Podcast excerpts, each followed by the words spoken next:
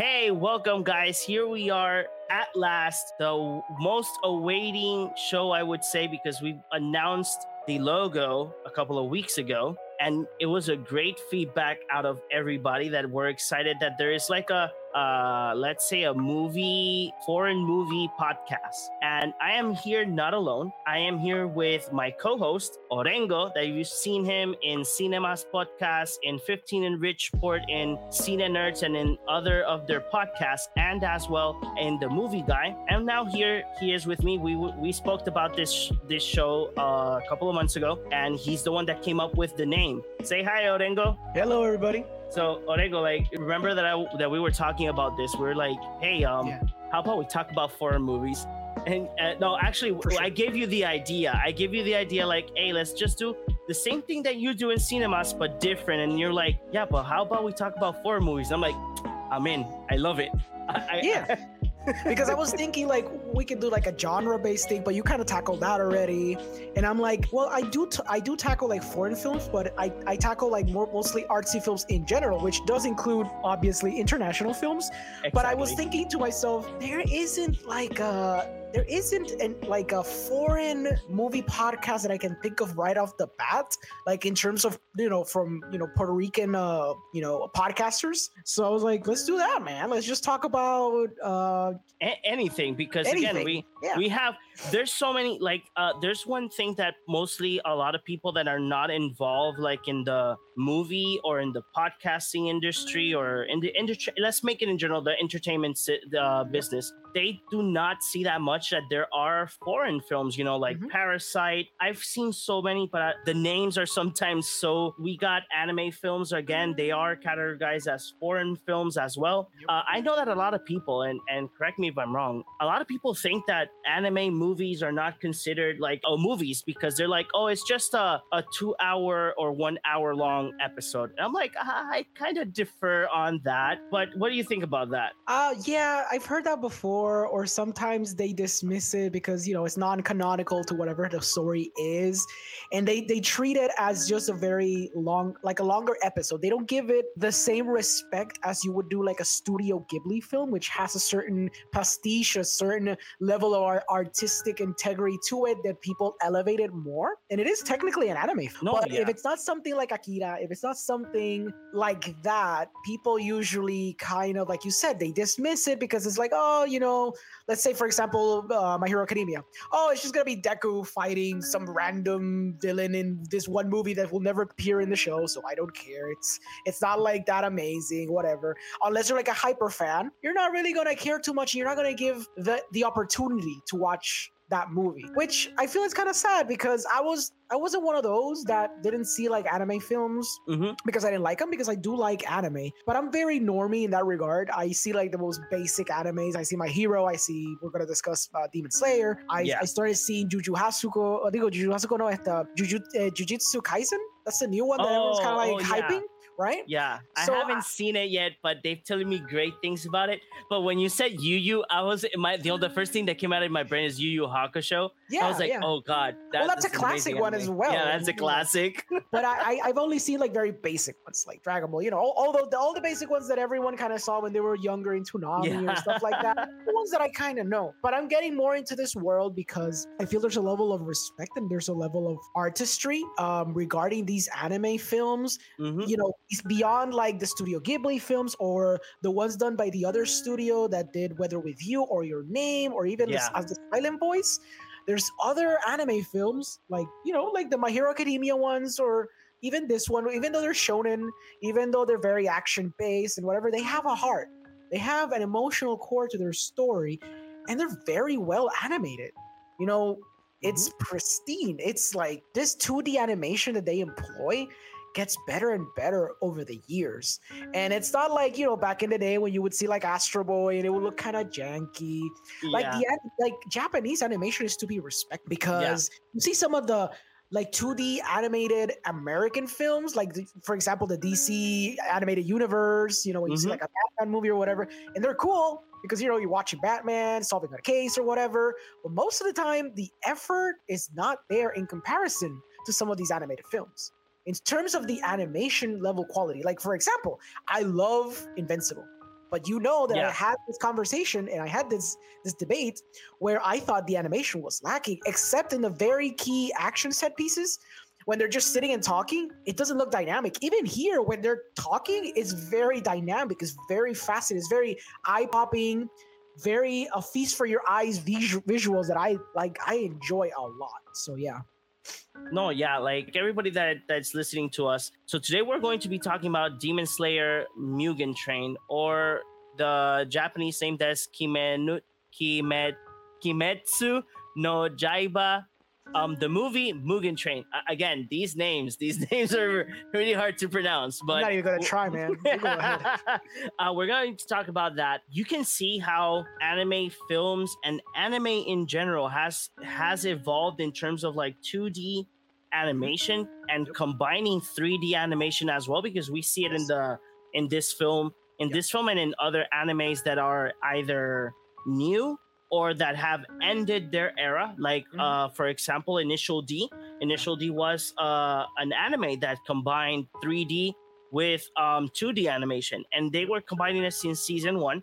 And throughout the years and seasons, they better they made it better. But one of the things that I was thinking is that we should talk about in one episode, um, Love, Death, and Robots. Oh, for sure, definitely. Because uh, I don't know if you saw this this new um, season the shorts of this season. Yes. My lord, I loved them all. It was so different, I gotta say.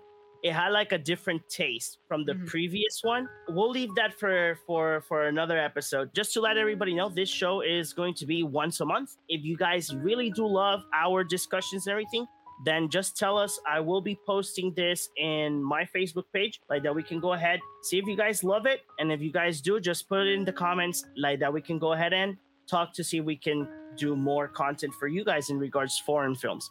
So, Orengo, let's go ahead and kick this off. Yeah. Demon Slayer Mugen Train released on 2020 on October 16 in Japan. Due to COVID, that release date for at least for us in Puerto Rico was cut off due to COVID, and we couldn't, and only certain, I think like a certain people got to see it because theaters were still not closed. But you had the tickets were like sold out super fast. But the most impressive thing is that the numbers uh, we're gonna take this from Oscar from Chitando. The numbers, yeah, the numbers say that domestically they made 41 million, almost 42 million dollars. That's a 9.6 percent. And then international, they did 394 million dollars, and that's a 90 percent, 90.40 4%. And in total, they made 436. If we round it off, actually, we can round it off, but let's say say that they made 437 million dollars.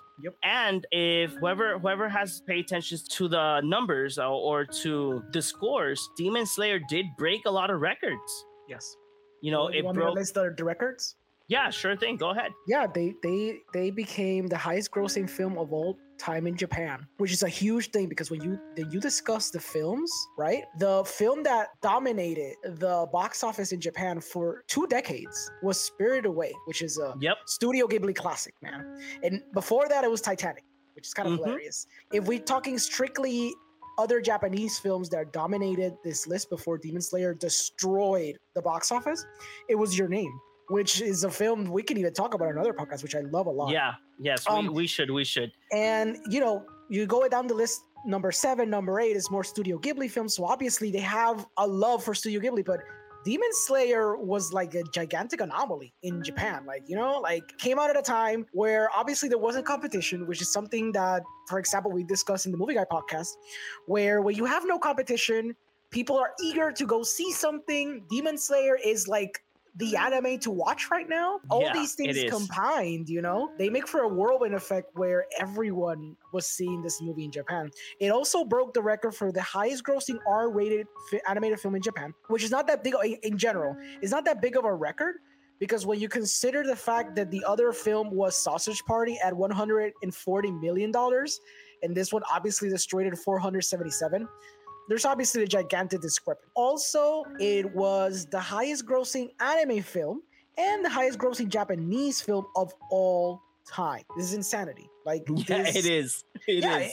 It, it is a gigantic anomaly. It's it's fascinating because I think it's a combination uh, Fabiola mentioned this. This was an interesting debate that we had. Mm-hmm. She mentioned that part of the fact that the movie was so successful, it was because it was necessary viewing in order to prep you for season two. As opposed to other anime films which are non-canonical, like most of the My Hero films or even the Super films, which have some elements that might be integrated into the seasons as they progress, especially like the Broly movie. Yeah. But in general, you can kind of watch them a little detached from whatever season you're watching, and you're not gonna get super lost.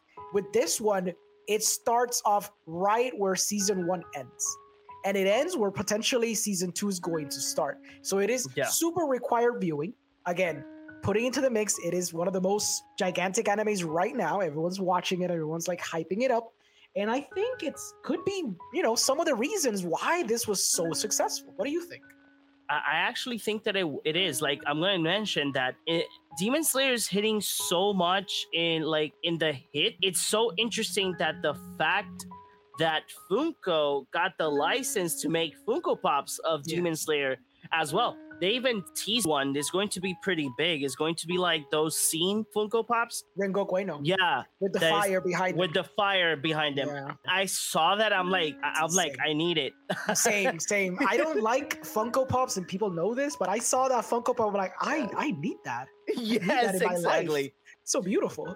yeah, but what you mentioned is completely true because let's put an example uh, both movies of My Hero Academia. I haven't seen the second one, not yet, but I saw the first one. The first one did had a connection with um with, with the, the seasons. Yes. I haven't spoiled spoiled the second one for myself. I've been avoiding a lot of like anime groups and everything. I do have a friend that did watch the movie and he reads the manga as well. His name is BA.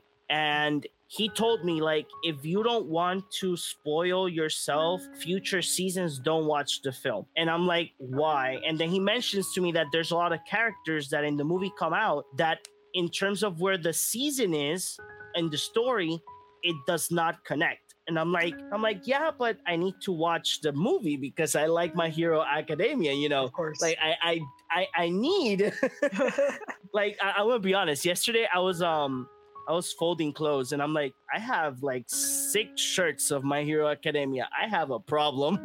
yes.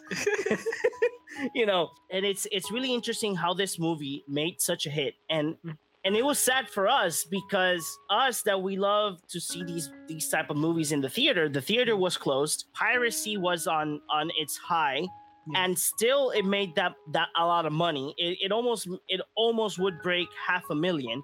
I think if they would have left it, if they would have left that film at least a couple of more months in domestic, I think it could have broken the half a million. But again, it the number of theaters that are open is very limited, so we know no, that that might have not happened. Yeah. But, but, it's still kind of impressive that oh yeah domestically it it made a lot of money and people were very interested in well, watching made, this movie. It made more money than Mortal Kombat. Yeah, and it was actually fighting Mortal Kombat in the box office, which is mm-hmm. which is something so weird because you would never exactly. think that, you know?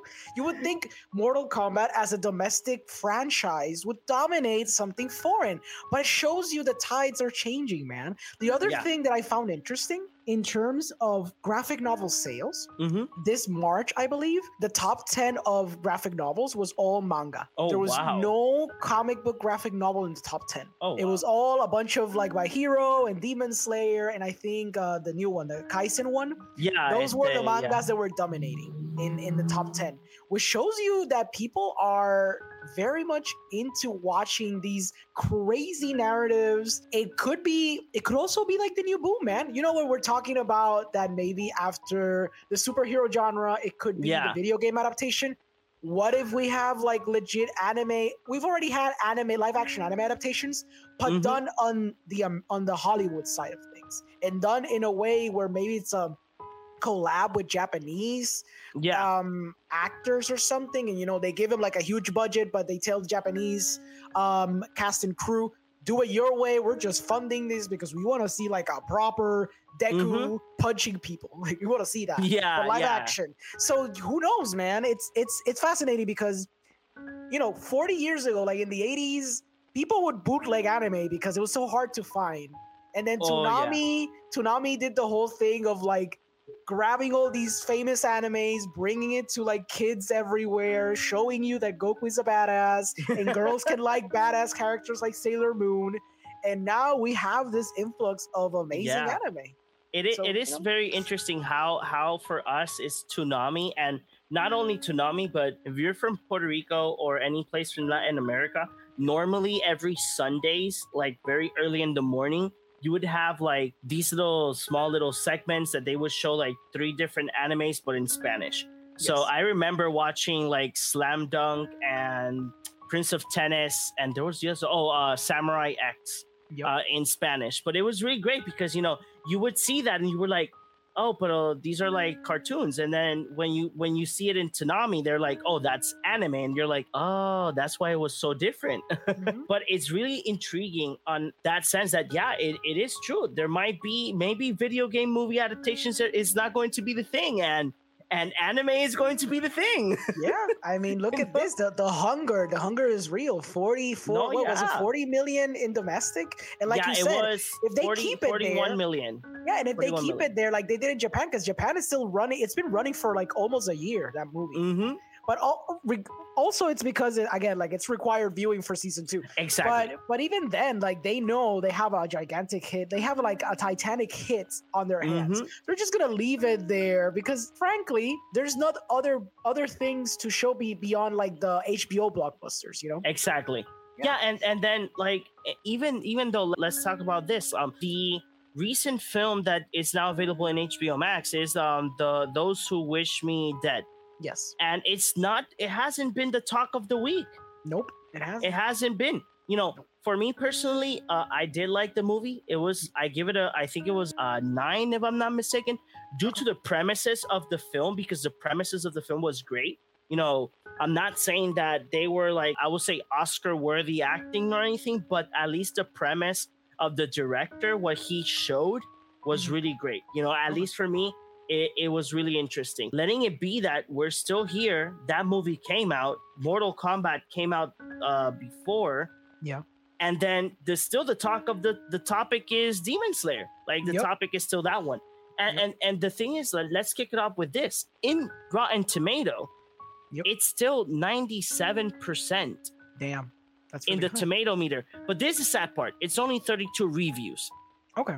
But that does not kill the 10,000 plus verified ratings mm-hmm. as the audience score that makes it a 99%. Wow. Yeah, people really responded positively to the movie then. Exactly. And that is that is interesting because this is either way we still got a good percentage in reviews for yeah. from critics. Yep. But seeing that the audience like the movie, that is amazing. We can have like Venom. We had that Venom effect. Critics didn't like it audience did like it, but in this one, both sides like it. It's really interesting that it keeps on rolling and rolling. And I'm gonna be honest with you. Like, mm. I would say that I would say like ending of Act One. Yeah. When they are already like asleep, you know, having those little scenes of daydreaming. Yeah. I would say that that little portion, uh, it was not my. I laughed. I'm not gonna lie okay. it was funny. It was okay. funny like seeing um Boarhead dreaming about all of them being his minions, yeah. his squirrels. yeah. You know, it was funny. And then having uh, what was his name? Tanjiro? No, Tanjiro. No, the, or Zenitsu. Zenitsu, yeah, Zenitsu. Mm, Yeah, yeah. That having. Oh wait, my bad. I, I was naming. Okay, IMDb has a b- bajillion names, and I'm now confused. But the one that has the electric power. Yeah, Zenitsu. Zenitsu. So yeah, so mm-hmm. him. So he having his daydream of falling in love with Nezuko. Nezuko yeah. is like I was like, okay, so uh, can we just move forward with the with the story, please? I understand. Yeah, I understand what you mean. They took like a little pause. I understand why it's there because that is the power of the of the lower. Oh yeah, lower demon or whatever. We should talk about what the plot is like in general. Oh yeah. So okay, guys. So yeah. the plot is so we all know Tanjiro's family was brutally murdered and his sister turned into a demon. Tanjiro Kamado's journey as a demon slayer began and then Tanjiro and his comrades embark on a new mission aboard the Mugen train on track to despair. So that is the synopsis that it has on all of the different paid websites. The plot of the story is that there is a certain demon and people are disappearing in the Mugen train. So they sent Tanjiro and his group, and then they sent Rengoku as well. I think Rengoku was there either way because he needed to go to where the Ed train was ending. But still, they were there because a demon was some um, demons were appearing and dis- people were disappearing. I like the fact that they kept like the I'm not gonna say the main baddie, the demon main demon from the train. I like that they kept them like way far until you would see Tanjiro go on top of the train. Yeah, I like that. They gave you that um. It was a build that mystery. Yeah, exactly. That build up, that mystery, as in like uh like in Jaws. You know that we don't exactly. see Jaws until the end of the movie. So it was really interesting. Like uh, I would I would say that that was like the only little snippet that I would say that again it did not bother me but i was just like I ah, just continue with the story but it was still funny because yeah. it still made sense because it gave a little backstory to the little kids yeah you know the little kids were like a key factor of it because they were they were suffering insomnia and enmu which was the lower rank mm-hmm. uh kazeksu she or he i don't know they promised the kids that they would be able to have like the the eternal sleep essentially be able to sleep because they were having insomnia so yeah. I understand why, and and it factors in because they do have the um that is the uh Enmu's power is that they make he makes you fall asleep or you know they make you fall asleep. Which comes into play because fine it is funny that the zenitsu dream and it's funny the the inosuke dream and even the rengoku the rengoku is a little bit sad but the tanjiro one is important because it factors into the plot later on because he sees his family again and he is false sense of security because he feels at home he feels happy again. He has you know, and Nezuko. Well, Nezuko doesn't show up, which is the thing that he's like, that's kind of weird. But he has his whole family again, and he's mm-hmm. happy. But then he kind of realizes this is not my life, and he and it's kind of cool because it shows character development.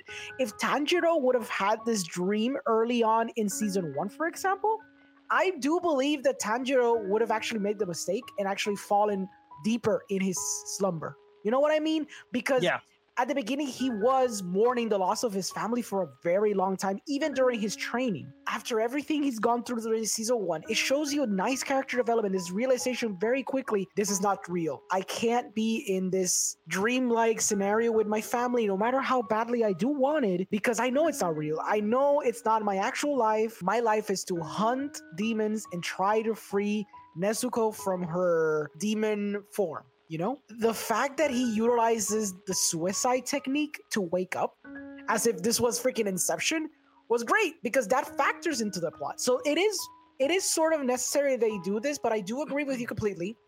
It does suck away from the movie a little bit, but that factors in because my my issue with the film mm. is that the, the story's really cool, the villain's cool. Has it have it not been for those last 30 minutes, I wouldn't have been as hyped for this movie as I was. I feel like the last 30 minutes of this film really elevates this film into another stratosphere. Yeah. As for example, like maybe my, my hero or something like that, which you're kind of hyped throughout the story. This one it has like a nice little, you know, th- uh, mystery that they have to solve, and there's this villain, but they kind of like figure out how to defeat the villain rather quickly ish because like at the uh, the one hour mark they kind of know already how to solve the issue and they yeah. take like the 20 more minutes to kind of solve it. But when they solve the issue there's a twist to the story we can we can go that into that later. Those last 30 minutes though that's what sells me emotionally. That's what hyped me up in terms of action animation. All those elements come into fruition in those last 30 minutes and it elevates the film into like, like I said into the stratosphere. It's fascinating. But yeah, go yeah. ahead. Um, so what else didn't you like about the about the movie beyond so, the dream sequence? So I actually for for the rest of the film I actually did like it. I would say that they would have done getting used to because when you play like a lot of video games uh like Resident Evil, you see so many designs in regards of when you want to do like flesh in 3D Yeah. and when the train turns into flesh, it looks a little weird. It looks a little weird. Yeah, it does. Uh, again, just that's just be me being nitpicky, but still, there were certain camera angles that I liked that the flesh looked really well. And one of the things that I I would say that I really really loved was that due to due to that it's an animation film an anime they use so many weird camera angles for this movie oh my god it was amazing yeah. one of my favorite angles i would say is well there, there's two well, the la- the second one I'll mention it when we talk about that part. Of course. But the first one is when Tanjiro is against the first bat, big baddie. Yeah. There is this like zoom in or let's say pan in and pan out. Yeah. Every time he commits like suicide and then he tries to do the water technique again. Yeah. And then you go to like full screen and then you go back to like a mid a mid frame to like his chest up and then you go back to the full and then the camera moves to Tanjiro's back and the villain.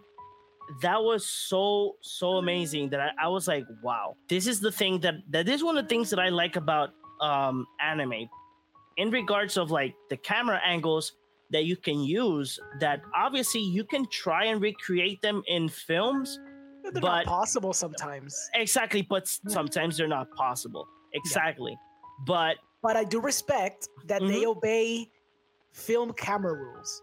They might look wanky and they might look weird, but they still have structure. They still make sense. Like you can believe that this could be film. And yeah. that happens a lot in animation because that's how you sell the effect. If you mm-hmm. do something so wacky that it's not believable, in terms of how it visually looks, it's going to take you away from it. The way that you play with animation and the way you make it exciting and fun and and to a certain degree real is that you obey the laws of how a film camera would react and act. Yeah so you know it's part of it. And it's very fascinating that like you said in this in this movie they go crazy with those angles. And they go crazy yeah, they with do. how how they portray tanjiro. And when Zenitsu is like half asleep killing everyone in the train it looks very cool. Yeah. And like you said they play a lot with the angles and it is fascinating to see. So the other thing that i uh, i want to touch is before we continue with more of like uh the film Sure. One of the things that I want to touch is how they combine classic Japanese art mm-hmm. with their styles. You know, because yeah. they Tanjiro has like the water technique, Su has the electric. Mm-hmm. Then you got you know Suke that he does not have any. He's just brute force. Yeah. Um, but then you got Rengoku that has um the fire the the fire. Mm-hmm. But when you notice the the attention to detail, yeah, on each one of them, you can get an art from like classic Japanese art. Like like you can get the the famous wave, the Japanese wave, and you can actually see that Japanese wave yeah. in the in Tanjiro's sword. The combination that's what we mentioned, the combination of how 3D art is combined with the 2D animation is amazing. Mm-hmm. You know, I, I I have no words on this. And as well like if when we get to talk about your name i know that that is going to be another film that we're going to be like gushing yeah. gushing. Um the other the only one that i haven't watched yet is um weathering weathering with you. Yeah it's really good. Haven't watched haven't watched it yet. Uh i need to watch that film. I, I you know uh, again everybody yeah. that everybody that had that knows me and orengo when we go to the movie guy and we talk about like any anime film yeah it's like you you see two two geeks going crazy for anime yeah. but how about you Orengo? what what are like the what scenes that didn't you like or what what things do you like about the film like that we can go periodically to go to to those last 30 minutes of like I would say despair oh, yeah. and, and happiness at the same time. okay, so I mean, like I said, it, it it almost felt like it dragged a little in the middle section, which I would agree with you with the whole sleeping sequence and trying to fight off the um the demon because yeah, the, the demon had like essentially two forms. They had like the form where they're playing with Tanjiro, but when Tanjiro got wise, they're like, okay, I'm just gonna protect myself with the train. So now they have to fight the train, and then they discover how to get to essentially the heart of the train to kill off the the demon. Mm-hmm. Um, I, I thought the whole again the whole mystery of the train, the whole way they approach it was cool. Um, the way they introduce Rengo, uh, Rengoku and his story arc more in depth because we kind of got a glimpse of it in season. Oh yeah. Now we got like more in depth um, Like the what what is like the uh, what what was his the ka kas kas I don't remember the the clan, but but the how his family works and and where where's like his roots.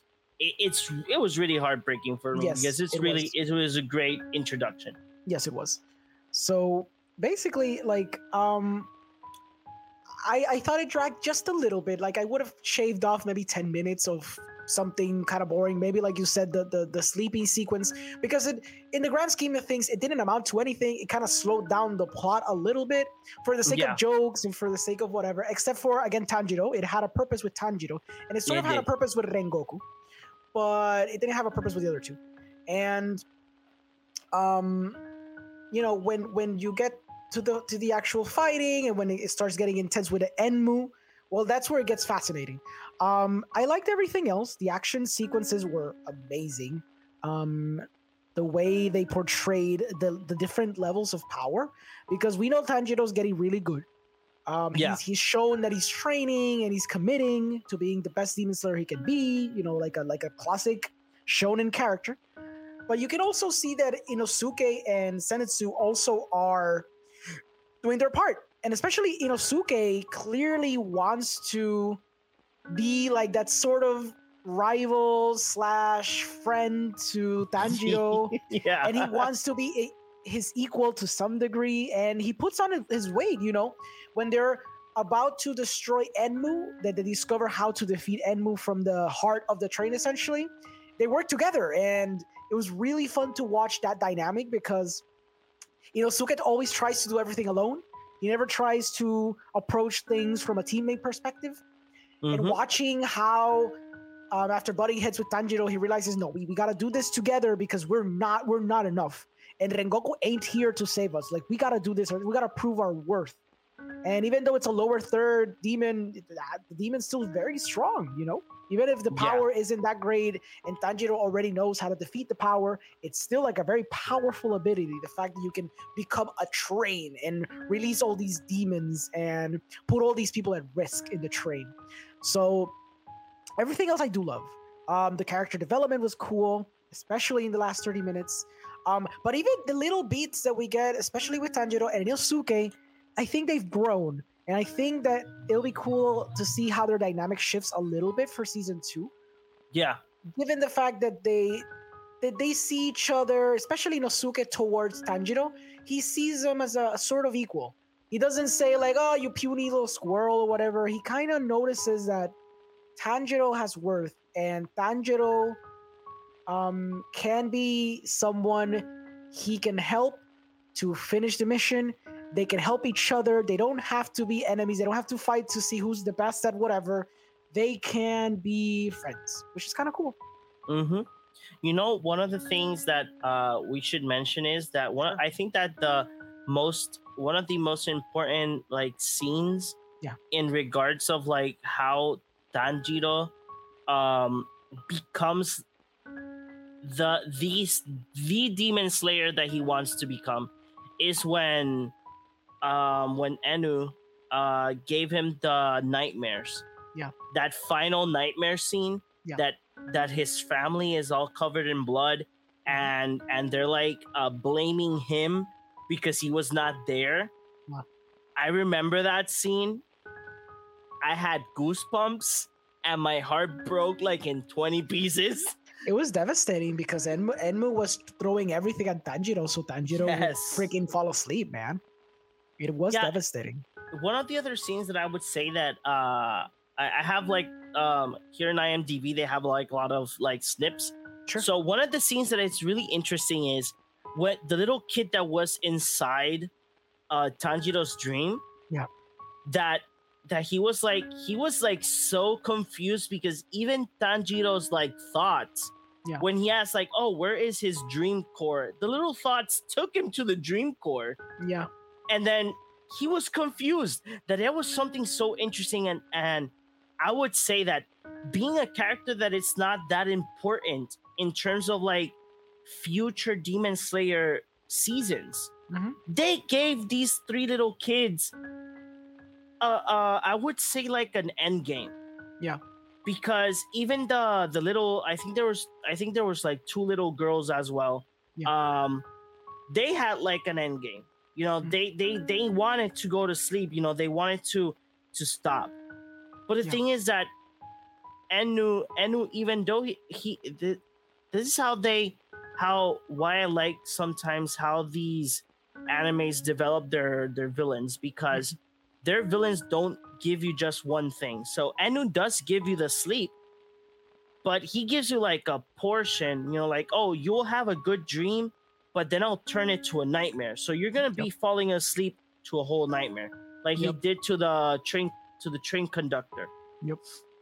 You know, it's it's so interesting how how the how this movie turns out to be uh more driven to our favorite characters and to the characters that are like surrounding them mm-hmm. that are mm-hmm. not important you know uh yeah and i would just i just gotta say that throughout the sequence in the train everything that happens inside the train is super amazing like again how they did those sequences in such a tight space Yes, that was really cool because they played a lot with the, the closeness of, of the spaces. You're right. Exactly. Yeah. And then not only that, you can tell that they are not afraid because you know that in in martial art um American films, mm-hmm. you know that they do that famous stop, record, the yep. punch, stop. The then they like record like the the the, the final hit. Yeah. But it's everything close Yep. But in in in this film, you can tell that they're not afraid. Like, hey, look, see, you got the full frame. Yeah. We're gonna cut. We're gonna like show you the train in half, and you're gonna see the whole thing, or you're gonna have the whole thing in in a in a very awkward angle, but you're gonna see the whole sequence in in one shot. Yeah. And that was amazing. Like I, again, it's there's so many things in this in this film that that I would say that I would say that that are amazing. Uh, there's like I, I can't find anything else that I would say that I didn't like.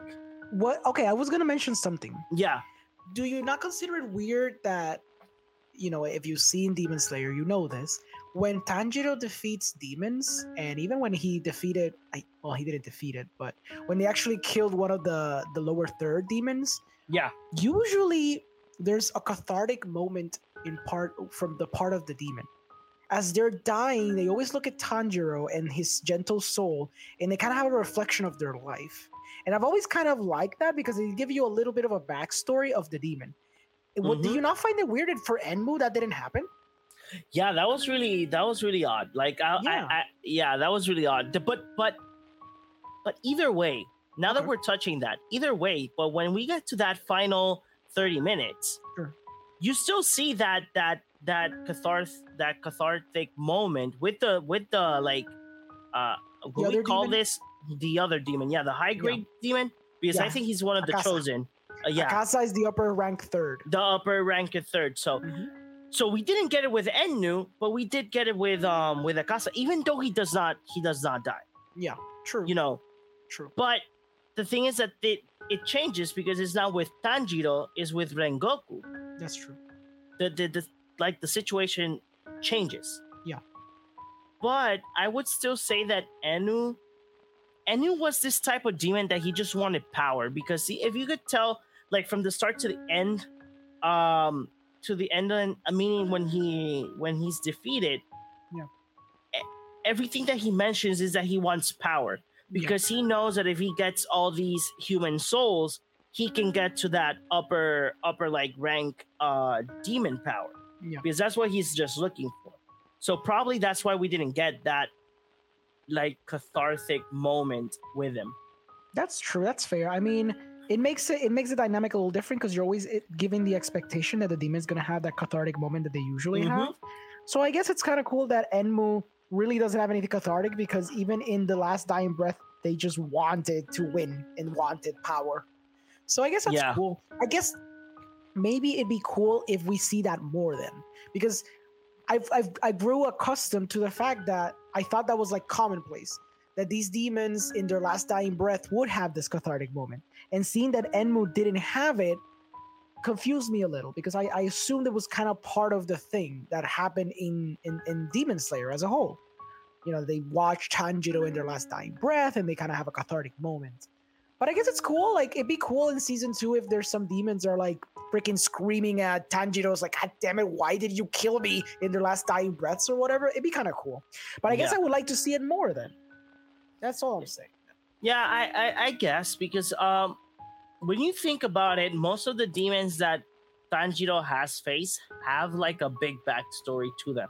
Yes. Like some of them, I, I some of them didn't didn't even want it to be demons. To be fair, mm-hmm. like uh, if I'm not mistaken, the in in season one, when you get to the demon that has the the spider webs. Yes that I think it was one of those. I think both of them didn't want it to be demons. The family were... one, the family one, the, like the basically it's a giant family. Most of the family didn't want to be a demon except for exactly the annoying, the annoying, the, the annoying kid. Yeah. Yeah. You know, and and the thing is that most of the most of the demons turn to demons just because they want to be immortal. Yeah. You know, and because they're all powerful. Mm-hmm.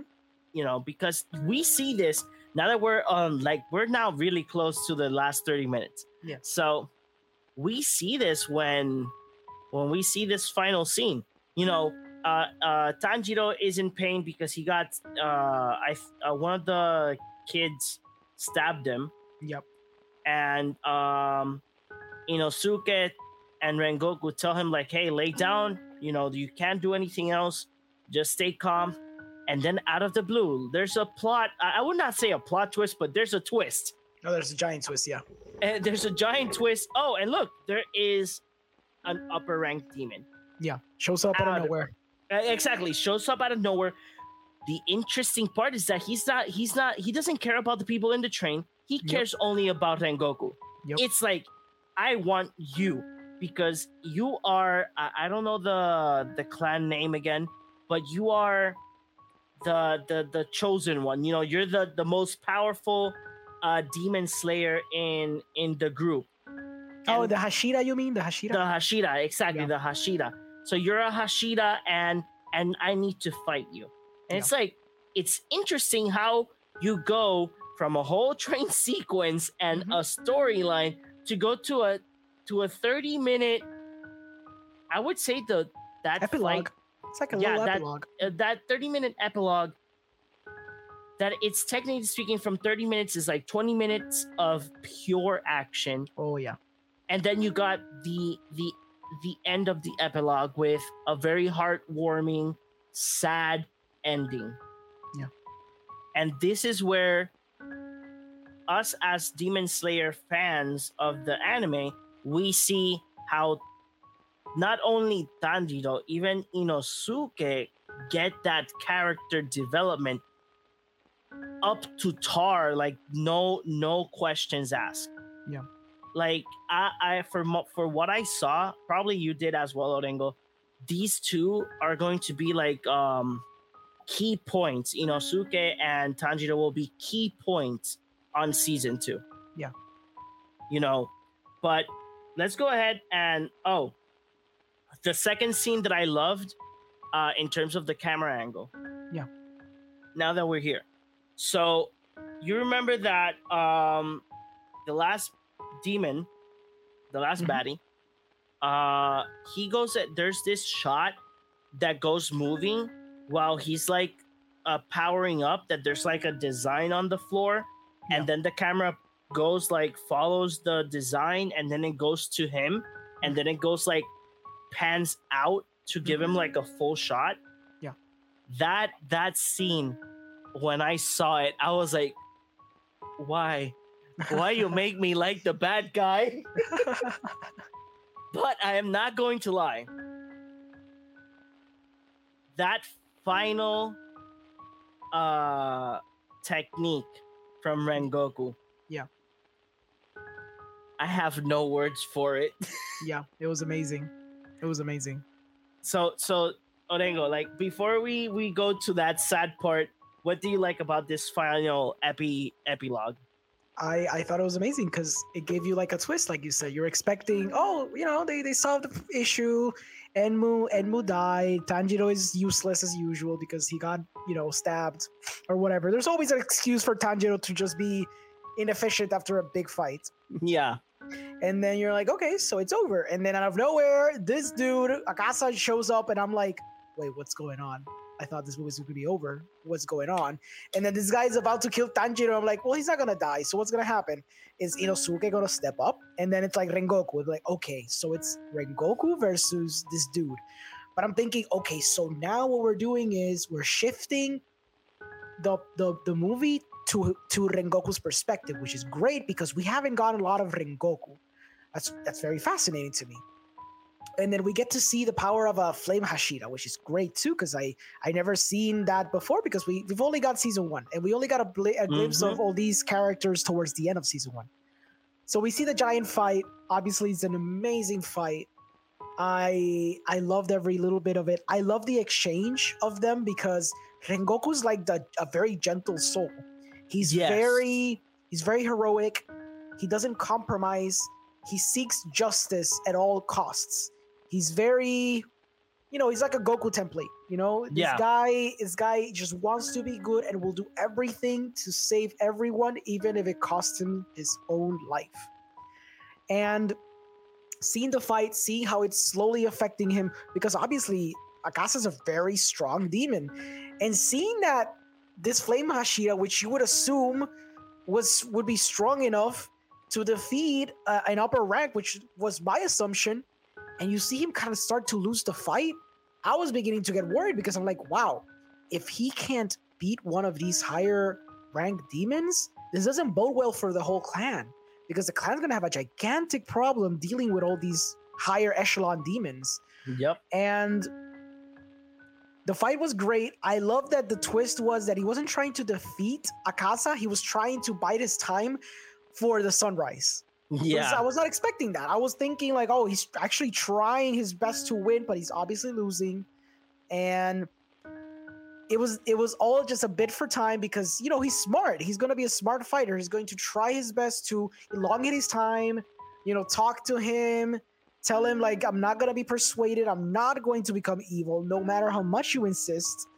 And it was all because he wanted to get to the sunrise so, so he could at least try to either kill Akaza that way or Akaza runs away, whichever one came 1st mm-hmm. And then we get to the sad part, like you said, uh, Rengoku doesn't make it, and I did not expect that. It kind of took me, by surprise. I really thought he would make it, even if it was like, you know, um, and Endeavor style when it happened in yeah. the last season, where you thought Endeavor was gonna die, but obviously you're like, no, this is this is My Hero Academia. That doesn't happen. When I was thinking, I was watching the show, like I was watching the movie, I was like, they're gonna, they're not gonna kill Rengoku. Like we barely got a lot of this character as it is. We're not, they're gonna kill. We need him because he's gonna be the future men- mentor of Tanjiro. It's been set up, and then it's like, oh no, he died. Yeah, it's oh god, it's like it's yeah. Go ahead. And he died the most. I would say I would say that he died the most heroic way possible. Definitely. And the thing is that this is the most interesting part. He is fading away, giving him giving his last breath, giving that little that speech to Tanjiro. And not only Tanjiro, because Inosuke is next to him. Yeah. But he was still trying to get that um that uh I would say acceptance mm-hmm from his mother. Yeah. Like I the I would say that yes, his death was very sad, but just seeing him look at his mother and say and have and have like that little that little line like uh did I did I did did I do it right, mother? Yeah. That and, was and, that was a beautiful that was a beautiful shot. Yeah, like that killed me because he was talking. So the see the, the shot is he's talking to Tanjiro, then he looks off to the side and like in a blurry vision of basically him fading away, he sees his mom off in the distance. And like John mm-hmm. said, he said, "Did I do good, mother?" That thing that was heartbreaking as hell, man. Yeah, that was so sad. Go ahead, yeah.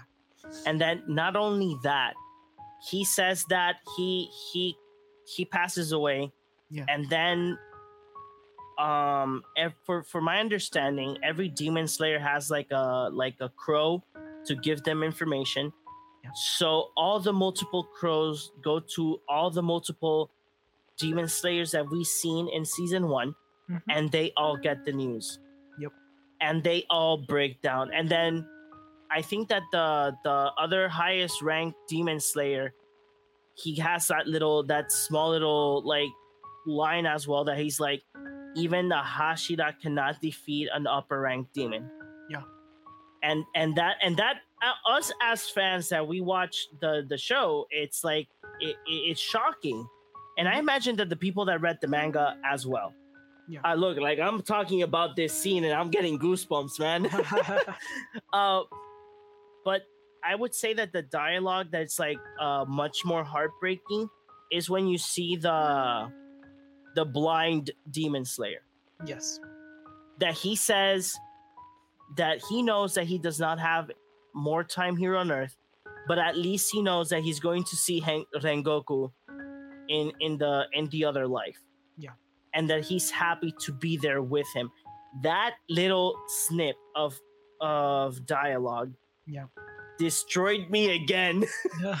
I was like why? Why you do this to me it's but, a good twist because you don't expect it yeah exactly it is a good twist because you're you're saying goodbye to a character that they gave you his full development mm-hmm. in a movie.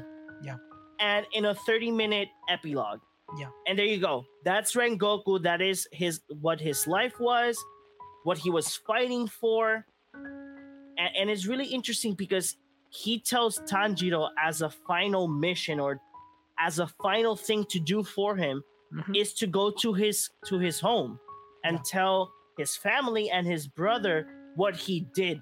Yep and it's very heartbreaking to see that you know mm-hmm. and this is where it gets much more uh interesting because Tanjiro and Inosuke have this heartwarming scene that Tanjiro is crying because Rengoku died and then he he runs mm-hmm. towards the forest fighting to screaming to the demon yeah. Like, hey, why why are you running away? Uh, you're a coward. You're a coward. Yeah. Uh, weren't you looking for acceptance that you killed uh, that that you were going to win? Yeah. The thing is that what Tanjiro says, I think that it's the most important dialogue in this epilogue is I, I, I had I had it right now in my mind and I completely uh it went away. But he has this little dialogue that he mentions that that uh, I'm gonna paraphrase it. He mentions that um, Rengoku is the winner. Yeah. That that is not him. It's not the mm-hmm. demon. That he should not get credit for it. Of course, yeah. But seeing seeing how Inosuke and Tanjiro connect in the in those final five minutes. Didn't Inosuke you... told Tanjiro not to cry because crying was yes. useless? Yeah. Yes. Which and then great. he starts crying. Exactly. And then he starts crying. Yeah, yeah, yeah.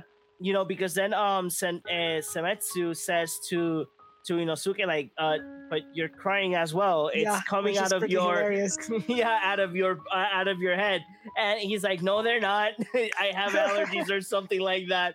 Um, but it's so interesting how how the ending of this film gave a big character development to to these two characters, to mm. Inosuke and to Tanjiro, and then giving the farewell to Rengoku. Like again, I was I was exactly feeling the same way as you. Like when mm. I saw Rengoku die, I was like, nah, he's alive.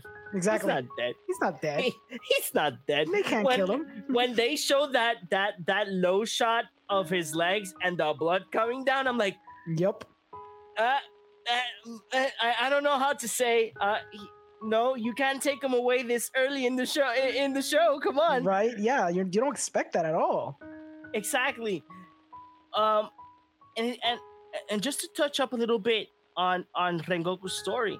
Yeah. So he's very attached with his family and his clan. Um, he chooses to be a demon slayer when he didn't have to but he was still looking for acceptance from his father.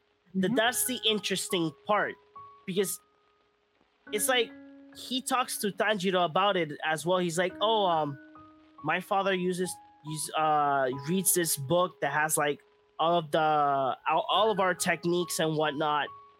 Yeah, because we didn't mention it, Orengo, but Tanjiro learns a new a new technique. Yeah, he learns his father's technique. That that's another interesting thing. You know, that's true. It, this film touches so much about family and and and friends. Mm-hmm. I would I would say more family, but yeah. due to the fact that well, you know, Suke Zenitsu are friends with um, Tanjiro, but that's why I mentioned friends as well. Mm-hmm. But uh, I, I really got to say that I agree with everybody's scores. Like if mm-hmm. you would tell me that that people are giving it a 9 out of out of 10 or a 10 out of 10, a 9.5 out of 10, yeah. I will accept an 8.5 because you have to give me a good reason for it. Yeah. But I agree with with everybody. This yeah. this is um this is a, a complete film. You know, this is a film that that connects season one, it connects season 2 mm-hmm. It did it well. Yep. And it and for for people that see the anime or that thanks to the film they are gonna start watching the the anime because yeah. you know that there's people that that watch the movie before the anime. Yeah, yeah, because they they're probably thinking, oh, we're just gonna watch it because I've heard good things about it, but then they probably saw it and they were like, I don't get it. exactly. Yeah. Yeah. You know, but the other thing that I want to mention is that ending song. Yes. That is portrayed by Lisa again. Yeah. Because because Lisa does not do anything else but work. Yeah. But I can I could say that I could say right now that if the ending song was not portrayed by Lisa, mm-hmm. I think that that song that they had made for for that movie yeah. wouldn't have the same feeling i agree. that it had. Yeah. Because when you see the the intros of Lisa's music with anime, they make they connect. Yeah. I don't know what she does, but they work. Yeah. Like when you see the intro for Demon Slayer, you mm-hmm. you connect with that in with that um opening song. Yes. You know, it, it connects really fine and really great. But the ending, you know that final that final final shots with the music like in negative say negative 15 decibels to yeah. to maintain the dialogue of certain characters yeah uh, I, I have again i have no no words at all this uh, demon slayer mugen train uh, i i get it like uh i was one i'm gonna be honest with you yeah. Uh, this movie was available to download and to rent, uh, mm. to buy. I didn't do it because I was like, I know that there's good reviews, but I want to see it in the big screen. Yeah. So I did see it in the big screen, and the good thing is it didn't happen like it happened to the My Hero Academia one. That something happened with the audio, and we were using like the the front speakers only. Okay. But in this one, we did have the whole the whole theater the yeah, whole the system, sound. the mm-hmm. surround sound. Yeah. And I got to say, like, it, it was amazing, a great experience. Obviously, my chair was not the best, but yeah. Uh, but I would still say that I had a lot of fun watching the movie in in in theaters. But I, I really, I really can't. I have nothing else to say. Like Orengo, this this film is is. I, I, I'm gonna say it I, I know people are gonna say otherwise, but I'm gonna say this film is perfect. Oh, even damn. though we have that little segment that yeah. that uh that's the dream sequence, but I do accept that if people say that it's a, like a perfect film, I accept it. You know. Yeah. It, it I, it's too, it's it has a little bit of everything. I I'll, I'll be a little harsher. I'll say that oh, it's, it's okay. A, it's a really good, really good anime film obviously i feel like you do need the context please don't go see this film without seeing season one yes Cause, please because you won't be able to appreciate a lot of the character intricacies and character arcs that are being shown here and being developed here so you mm-hmm. do need to see season one this is not one of those situations where if you saw like one season of My Hero and then go off and see the movies, you have a basic understanding of who these characters are, so you can get away with it. Yeah. You have to see this season one of Demon Slayer. You have to. You can't just go away and not not see it firsthand. Um, in terms of anime films, there are others which I love far more. Like, for example, uh, Spirited Away, The Silent yeah. Voice. There's others which I truly love more. But as far as, you know, shonen type anime films and action based anime films, it's up there. The action is phenomenal. Even from the from the anime itself, like from the show, the anime the anime has always had phenomenal animation. It always has great usage of 3D animation, which is sparse, but when they use they do use it is very effective and very well handled. And in the movie is no different. Like except for the wonky part where the train turns into the demon, it looks a little weird. Yeah. But for the most part, basically like what 99% of the animation is flawless. It's beautifully rendered. It's beautifully portrayed. It has great usage of cinematography, of color, of editing. Um, and it has heart. It's great because if if you grow with these characters, if you see season one and you have an attachment to these characters, you will have a satisfying emotional conclusion at the end of this film. But there is a little baggage. You, you, you just can't go see it without seeing season one. But I, I do love it. It's a great film. I can't wait for season two. I can't wait for more Demon Slayer in general. And I hope this opens the door for other anime films to not fear just being shown in Japan to to be like, wow, Demon Slayer made a lot of money. We should try investing on international distribution and get the word out of a, about these anime films that we're making in Japan. Like at least really good ones, like you know, for example, that new My Hero Academia one, which I'm pretty sure it'll be in in the domestic box office. I'm pretty sure it'll yeah. be in the United States, but I I like that we live in this world where there people are embracing anime films and they're embracing this culture and they're embracing this genre because there's really good stories, there's really good characters, there's really good animation, and it broadens your perspective. You know, it shows you different cultures, it shows you different approaches to themes and metaphors and all these other juicy things that you can uh, hyper analyze because you know we could be on a superficial level say like oh demon slayer it's fun because they fight demons but then you you go into the intricacies of you know the loss of family the trying to to gain the acceptance of your family trying to be the best representation of yourself which was rengoku in a nutshell. Um, yeah. trying to be the best demon slayer that you can be, which was Tanjiro in a nutshell. And seeing all these characters and seeing all these plot threads and seeing all these themes being explored it's it's great man. It's great. Mm-hmm no no no it's it's it's completely great and i think we can do one day and sit down and make like an episode of like what is your top five like best animation films uh oh, yeah. anime films um but yeah it, it, this movie is really great if you guys haven't watched it like we've mentioned a, a countless of times I think we repeated that a mil- million times, but yeah. go watch it. But if you haven't watched the anime, first try the anime. The anime is actually available mostly in all platforms. Is available in Netflix, if I'm not mistaken. No, no, no. Uh, it's just for VOD right now. But the season one, like the show yeah. is on Netflix, but the movie is only available in VOD. If you no, no, yeah, I was talking it, about. Oh, okay. I was talking about the the the anime, okay. the the yeah, season yeah. one. Yes. So I, it's available in Netflix. It's available in Crunchyroll as well. Uh, I think in Funimation is available as well.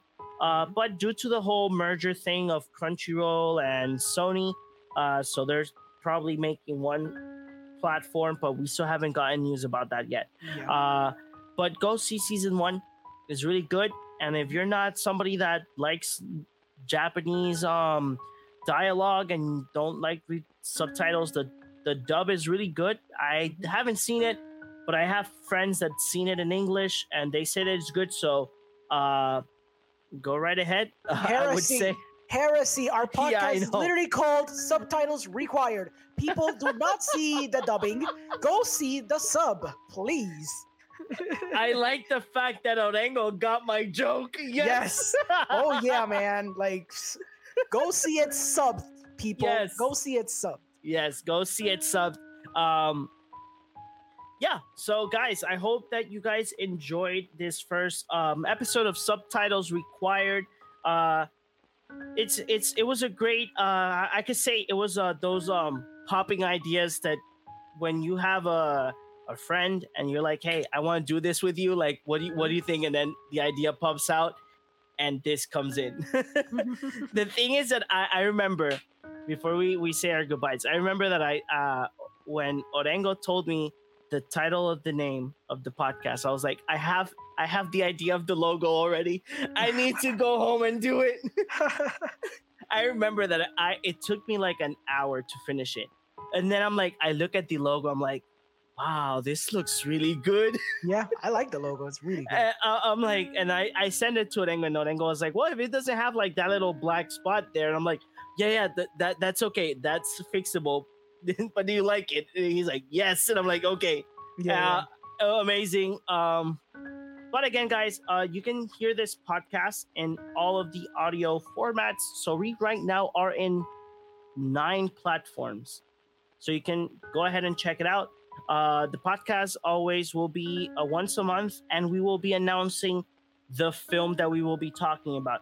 And if you guys have a film or an anime movie that you guys want us to talk about, uh, on the post of the podcast of the episode, you can go ahead and comment below on my Facebook page.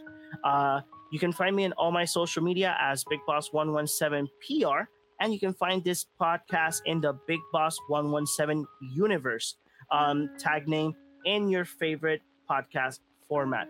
How about you, Orengo? How where can they find you? Um, well, you can find me at the Movie Guy Podcast, where we discuss movie news and movie reviews every Tuesdays and Thursdays. You can also find me in Cinemas Podcast, which is a podcast I do under that page, um, where we discuss generally artsy films, international films, and we do like a very deep, uh, deep, deep dive um, with some special guests. Um, actually, next week. Well, depending on when this comes out, it might be next week, it might not. Um, but next week, I will be doing an Ari Aster uh, retrospective. Ari Aster is a filmmaker who has done two films, Hereditary and Midsommar. And I'm going to be analyzing these films with uh, Amanda Munoz, which is, she has a YouTube page called Confessions of a Horror Freak. She's a very cool horror expert. She's seen a bunch of horror films, and her insight will be fascinating when discussing this these two horror films because you know the Hereditary. A lot of people love it, but Midsommar always was kind of polarizing. So it'll be interesting having this debate and this discussion with her. Beyond that, you can also find me at Cardboard Cave with John and with our other two co-hosts where we discuss Magic the Gathering cards. And finally, you can find me at 15 in Richport uh, in the podcast Scene Nerds, where we discuss whatever the hell the host uh, puts on our plate. Sometimes it's kind of interesting, sometimes it's kind of weird, but it's always a very fascinating film for us to analyze. And that's kind of it, guys. Yeah, guys. So uh, again, uh, there is uh, I, I I did not mention my show under the Movie Guy podcast show. That's up, up, left, right. Uh, it's something as well as um, Orengo's, but mine is of video game movies. So I go ahead and sit down and talk about the goods, the bads, the worst, and the horrible of the video game movie. So expect uh this I again I, I this is going to be live next next month uh next month, but still uh the next episodes will be um Resident Evil films. We're gonna touch the last three films and um we're going to be having a new segment that again it was thanks to Oscar from Chichando and um Orengo called Story Mode that is of me talking about video games that have a cinematic experience and how it's turning the video game industry to a more film like uh, gameplay style. Yes. But guys, I will see you guys in the next one and as well Orengo. And uh, we still don't know how we're gonna do end these podcasts, so we'll say our goodbyes and and like um, you know when we get like an idea, hey, we should do this as a gimmick. Yeah. We'll find out. Throughout now, the episode, we'll say good night or good, good morning night. or good evening. You know? Exactly. Goodbye, guys. Goodbye.